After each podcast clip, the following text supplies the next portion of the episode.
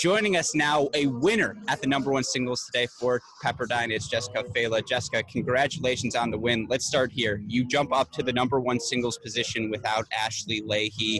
What did that mean to you today, and for, for you to get that first point on the board for your team? How important was that?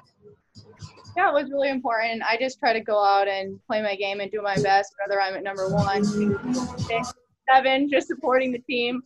I just try and give it everything that I have because I want to leave the court knowing that I left everything out there. Mm-hmm. And obviously today was a success. And I know you guys don't get the chance to play a lot of indoor tennis out in Malibu, but to be indoors today, what was working for you? Gotta go for it.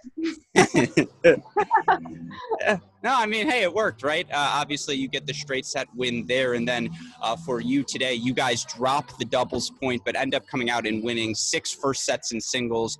What, what allowed you guys to respond the way you did in that first hour of singles play?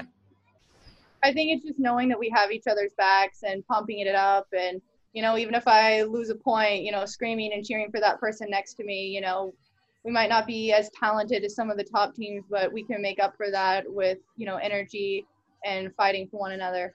Yeah, I would disagree. I'd say you're just as talented as anyone. Uh, because obviously you guys have a lot of fun, uh, a lot of talent on your team. Now, my last question for you, because it was a barn burner here. It felt like your team had seven, eight match points, and obviously took till the end, but you got over the hump.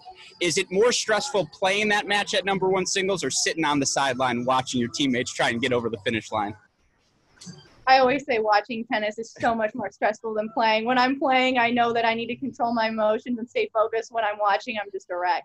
No, it's a mess for all of us. Well, Jessica, congratulations on your victory. It was very easy to watch you win today, and obviously, good luck. Wishing you safety and health throughout the course of the weekend. Thank you so much.